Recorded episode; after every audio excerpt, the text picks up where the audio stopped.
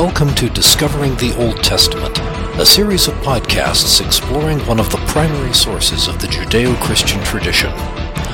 I'm your host, Dr. Sheldon Greaves.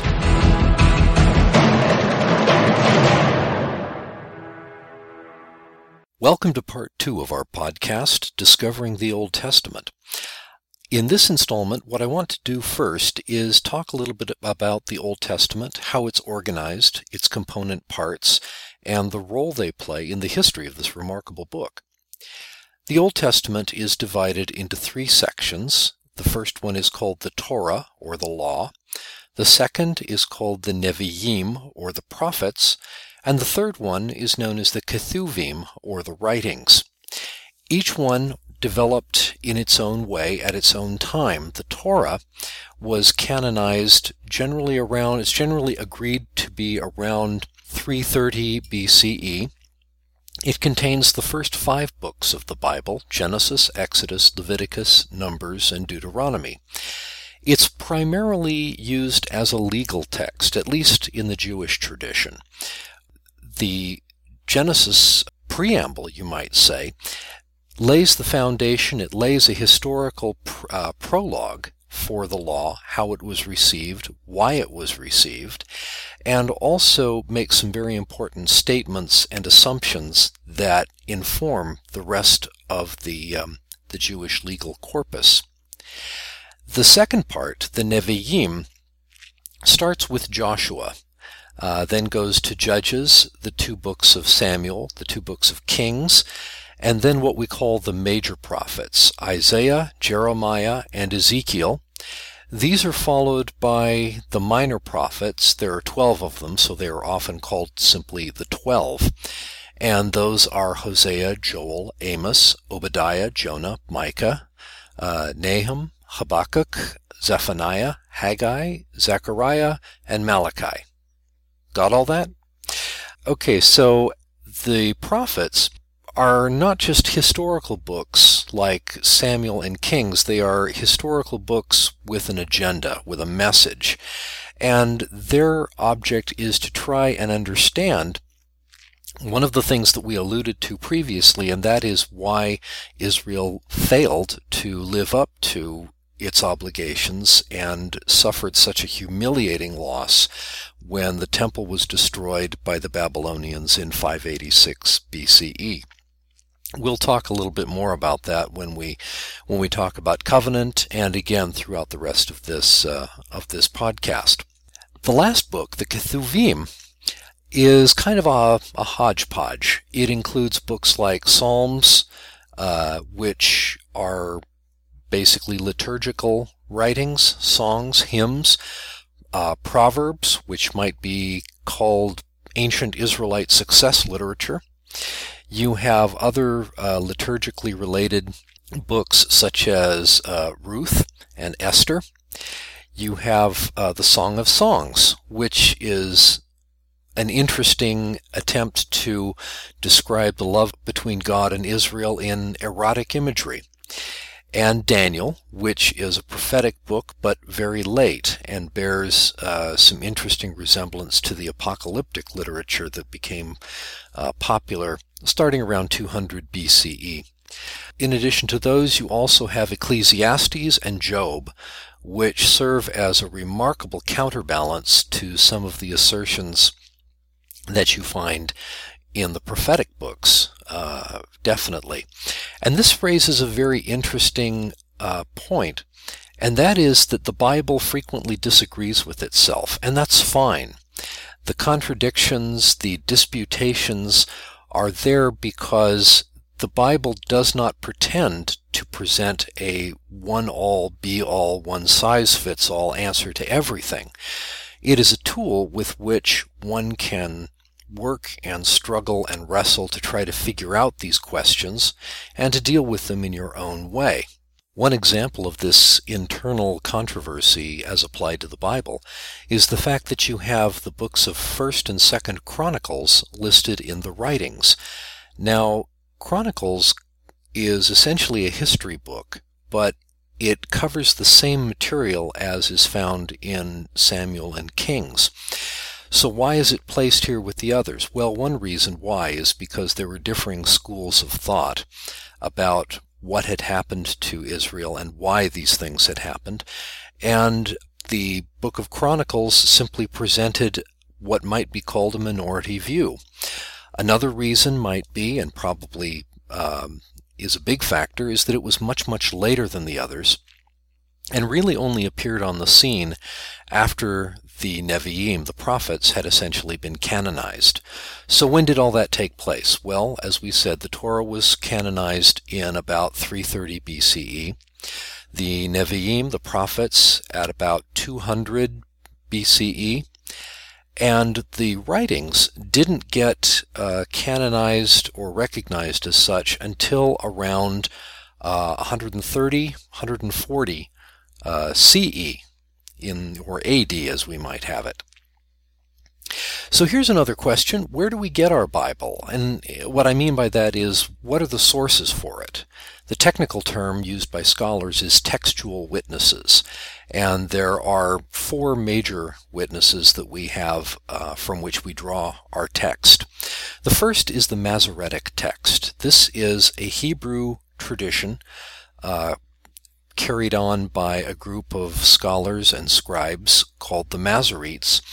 And they really got started in the first or second centuries CE. But the earliest manuscripts that we have from these traditions are about 1000 to 1100 CE. So, you know, well over a thousand years after the events they describe. Another source uh, is called the Targums. This is an Aramaic word that means translation. When the Jews returned from Babylonian exile to Palestine, they had kind of fallen out of the habit of using Hebrew as their everyday language. So, since they all spoke Aramaic, someone sat down and translated the Hebrew Bible into Aramaic. And this was used liturgically in services and whatnot so people could understand what was being said. The Targums are interesting because they do shed a lot of light on the linguistic background, but they also tend to embellish a little bit on what was uh, on what was being written. And for that reason, uh, they also provide a window into the interpretive ideas that were present in the uh, first century BCE, which is when they were when they were written. The third resource is called the Septuagint, and this was a translation of the Hebrew text from Hebrew into Greek. The audience for this translation was a group of, uh, well, a large community of Jews living in Alexandria, Egypt. Uh, and they had completely fallen out of the habit of using Hebrew, but they still wanted to read their scriptures. So they were uh, uh, translated over a period of years into Greek and uh, read commonly throughout the Jewish community at that time. The last one is the most recent, and that is the Dead Sea Scrolls. These were discovered in 1947 by a, an Arabian goat herd, a young boy, and since that time, uh, they have provided some very old manuscripts, some of the oldest that we have now. They predate the Masoretic texts by a good thousand years or so, and so their discovery was an incredibly exciting uh, new window into the life and times of the Hebrew um, textual tradition. One of the things we discovered was that the Masoretes actually did a pretty good job of maintaining what we might call the information hygiene of the text. Now, this is obviously a very quick and dirty discussion of where these things all come from, and we'll have an opportunity to talk about each one as we go. But those are the basic sources from which our Bibles and all of the variant translations and commentaries and so forth and so on uh, derive. Speaking of translations, there's a wonderful story surrounding the translation of the Septuagint and how it became known that the translation had God's sanction.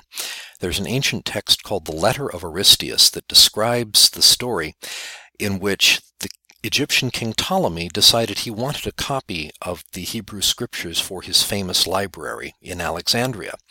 So they brought together 70 scholars and they put them all in separate rooms with a copy of the Hebrew text and asked them to make a translation. At the end of the time, the 70 scholars came out of their rooms, and when the translations were compared, they were found to be exactly the same in every detail. And that, let me assure you, qualifies as a genuine miracle.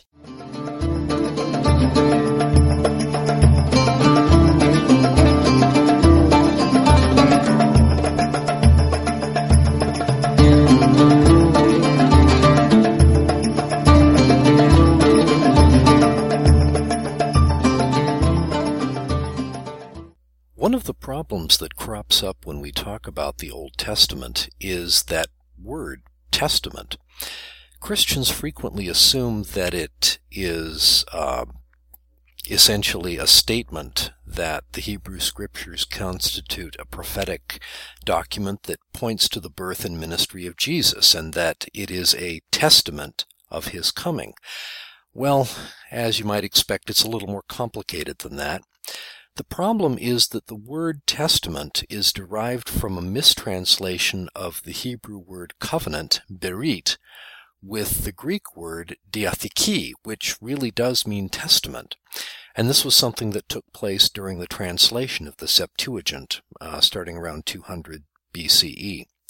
Why this happened is something of a mystery, but since this happened a good couple of centuries before Christianity came about, we can't hang this one on the Christians trying to appropriate the Hebrew scriptures for their own uh, religious agenda. That said, if we were to call the Old Testament something other than the Hebrew scriptures, we could, I suppose, call it the Old Covenant. Now, to make matters even more confusing, today we live in a society where the concept of covenant is virtually unknown. We have a vestige of it in the institution of marriage, and it does show up in a few obscure legal contexts. But basically, most of us do not understand what it's like to live in a society held together by a web of covenants. Naturally, the idea of covenant is the one thing that totally ties the entire Old Testament together, and so it's not surprising that we modern people find it a bit difficult to penetrate that into that world. But if you want a definition of covenant, probably the simplest is that it is a system of obligations bound with conditions. Those conditions include blessings or favors for compliance and curses for noncompliance. There are essentially two kinds of covenants, at least these are categories created by modern scholars. One is the parity treaty, which is essentially a covenant between equals, and vassal treaties, which are covenants between unequal parties. Covenants are usually enacted in some kind of ritual. There are many different ways of doing this. Frequently food is involved and eating cementing a covenant with a meal between the two parties is a very old, old ritual. And it's possible that the word in Hebrew for covenant comes from a word related to food and eating. Another common metaphor for making a covenant in the Old Testament is to cut a covenant. This might be because what is cut cannot be uncut. Uh, there are also other linguistic uh, reflections of this in other ancient Near Eastern languages. For instance, uh, the word in Babylonian meaning to make a decision or to take a decision is derived from a word that ultimately means to cut. It might also be that uh, this word for cutting refers to the cutting up of food for the preparation of a meal. But I think the idea that what uh, is cut cannot be uncut makes more sense in this particular context. A major breakthrough in the study of covenants took place in the mid 1950s when an anthropologist by the name of George Mendenhall was studying some ancient vassal and national treaties uh, between various states and nations in the ancient Near East. And he discovered that there was a pattern to these treaties, that they all had certain components. And when he went back and compared some of these components and formulas that he had uncovered with covenants in the Bible, he discovered that some of these biblical covenants follow the same pattern. The components in these covenants were as follows. First, there was a preamble. It basically lists who the two parties were. The second was a historical prologue that summarized the history between the two parties, or at least that part of the history that had special bearing on the covenant. Next came a set of stipulations or demands, the terms of the agreement, in other words.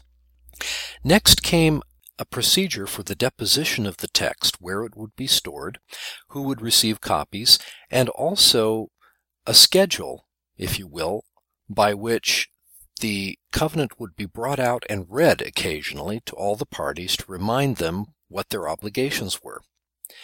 The next component was a list of witnesses. Frequently, this is where the covenant would invoke the names of gods or demons or human parties.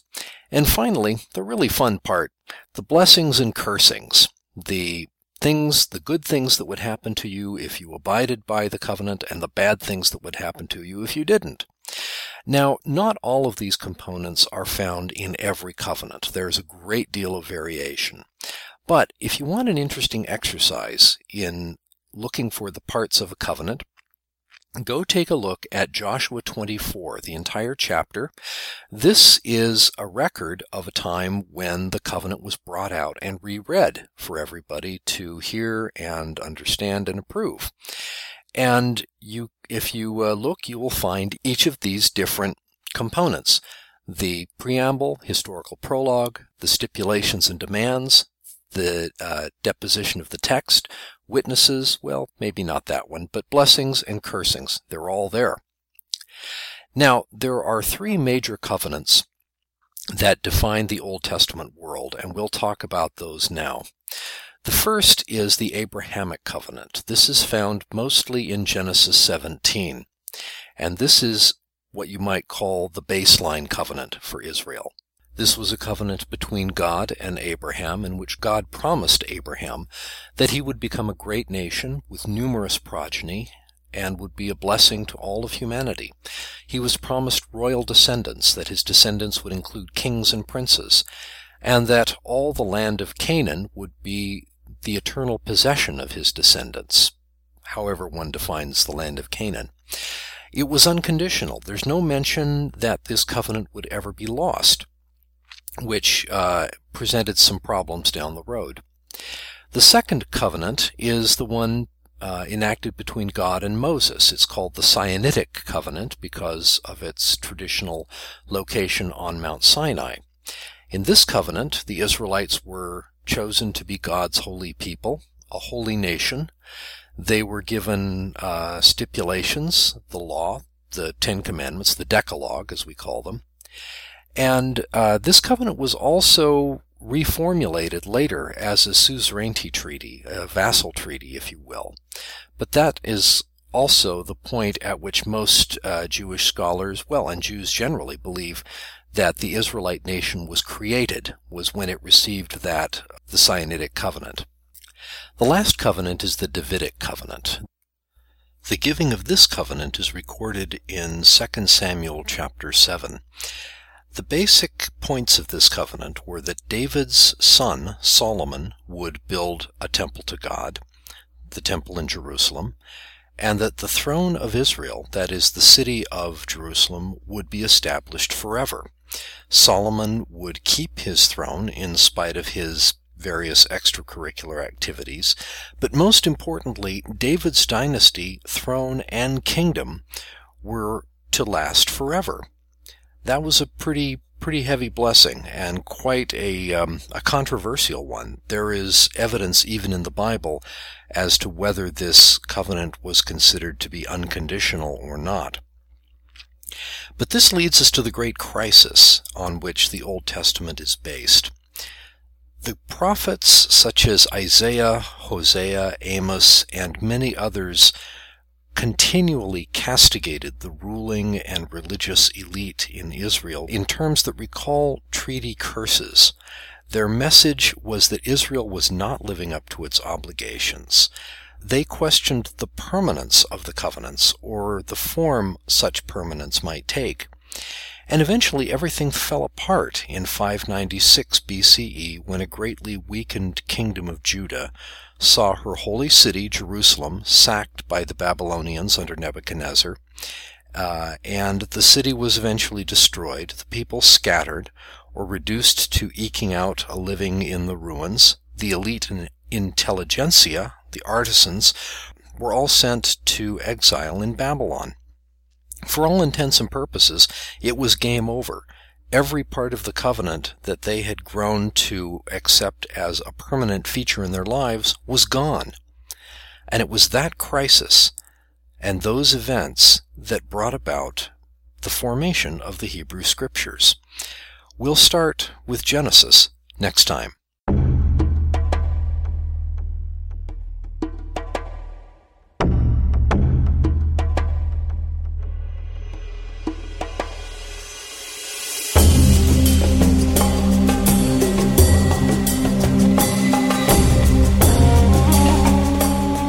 Discovering the Old Testament is supported by the donations of our listeners. To make a donation, visit our website at lafkospress.com. That's L-A-F-K-O-S press.com. Discovering the Old Testament is a production of Lafkos Press of San Jose, California. Join us again next time as we continue our journey through the mysterious and exotic world of the Old Testament.